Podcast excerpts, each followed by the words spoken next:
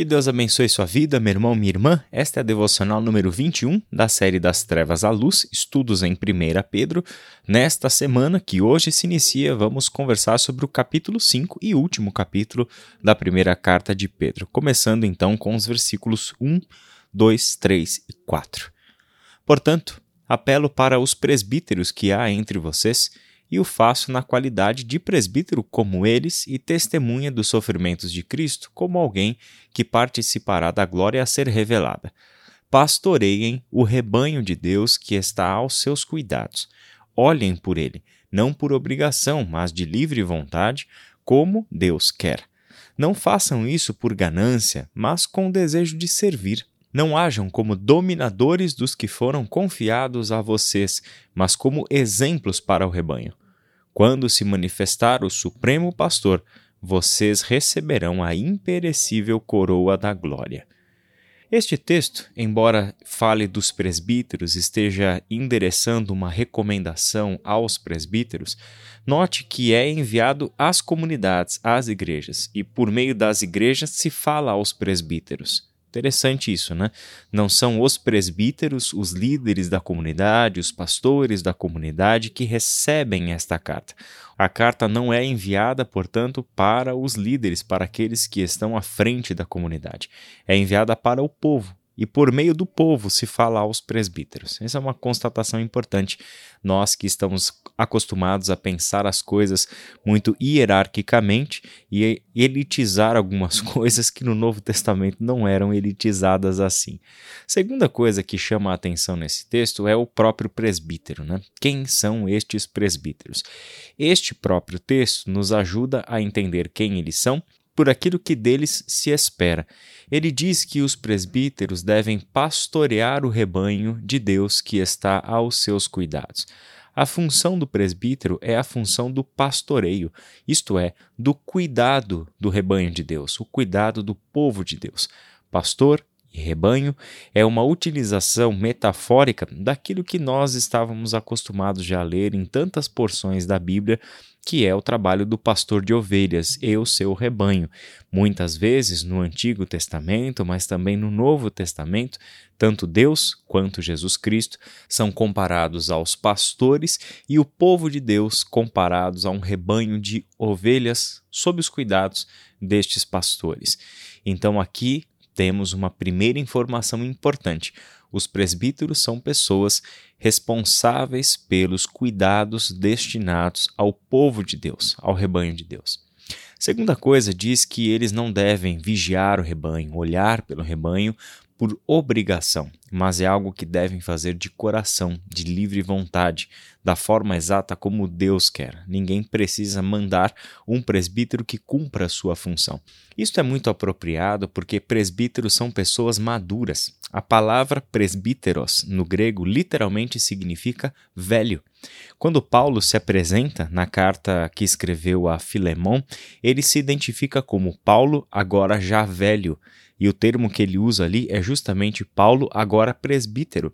Ou seja, o presbítero pressupõe uma pessoa já velha, não apenas em sentido cronológico. E até mais importante do que a velhice cronológica é a maturidade de fé, maturidade emocional e relacional.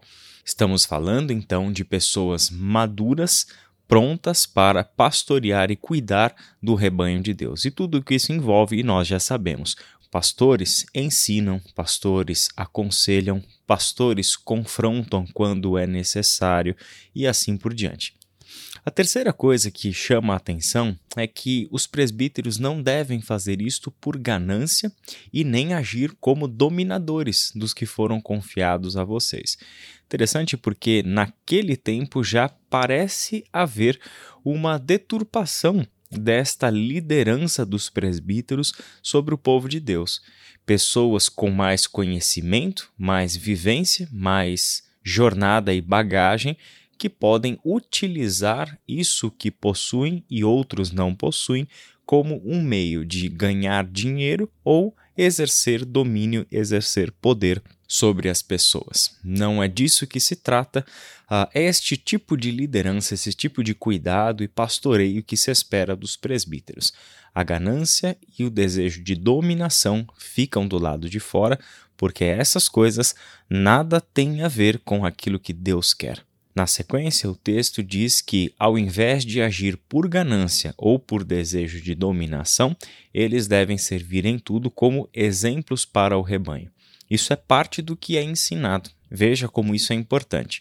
O presbítero, enquanto exerce a função pastoral sobre o rebanho de Deus, ele não apenas ensina as coisas que a Bíblia diz, não apenas ensina as doutrinas fundamentais da fé, mas ele ensina com a sua própria vida.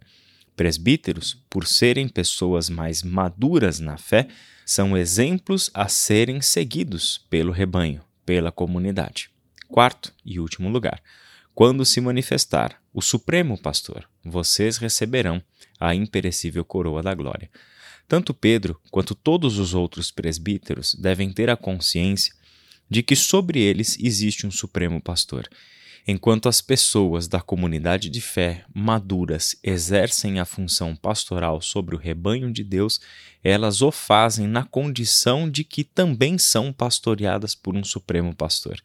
Este Cristo Jesus, a quem nós reconhecemos como o bom pastor que dá a vida pelas suas ovelhas, o bom pastor, cuja voz é ouvida pelo seu povo e obedecida pelo seu povo, é quem está sobre todos os presbíteros que existem, que já existiram e que vão existir sobre o povo de Deus. Sabemos que estes que cuidam do povo de Deus receberão um dia a imperecível coroa da glória. Este é o alvo de toda pessoa cristã chegar à maturidade. E ao chegar à maturidade, inevitavelmente estarão em uma posição em que devem cuidar dos mais novos. Interessante porque no Novo Testamento o presbítero não é um dom espiritual, mas sim algo que é desenvolvido pela própria maturidade da vida com Deus. Todos nós, portanto, estamos caminhando nessa direção, de nos tornar pessoas maduras suficientemente para cuidar de outras pessoas da fé. É triste ver quando pessoas já atingiram a maturidade apenas no sentido cronológico. São pessoas que envelheceram, mas infelizmente não amadureceram nem espiritualmente e nem emocionalmente. Como povo de Deus, nós precisamos trabalhar para que este tipo de coisa não aconteça. Este não pode ser o nosso caminho. O caminho dos discípulos de Jesus Cristo é aquele em que estamos numa jornada para a maturidade, sabendo que isso traz as suas próprias responsabilidades, que é cuidar daqueles mais novos e que vão trilhar ou estão trilhando o caminho pelo qual nós já andamos. Vamos orar? Senhor nosso Deus e Pai, nós queremos te agradecer pelo privilégio de iniciarmos mais uma semana estudando a Sua palavra, lendo as Escrituras e nela, Pai, encontrando a Sua instrução, o seu conselho para a nossa vida. Ajuda-nos, Senhor, a vivermos em fidelidade para com a Sua palavra. Especialmente, Pai, de acordo com o texto que nós lemos, conduz o seu povo à maturidade Conduza, Pai, pessoas a chegar aonde o Senhor quer que elas cheguem, para que sejam capazes de pastorear o rebanho de Deus, sejam capazes de liderar outras pessoas, servir de exemplo com a sua própria vida para outros irmãos e irmãs que vão trilhar o caminho que nós já trilhamos. Abençoa-nos, Pai, em nome de Jesus. Amém.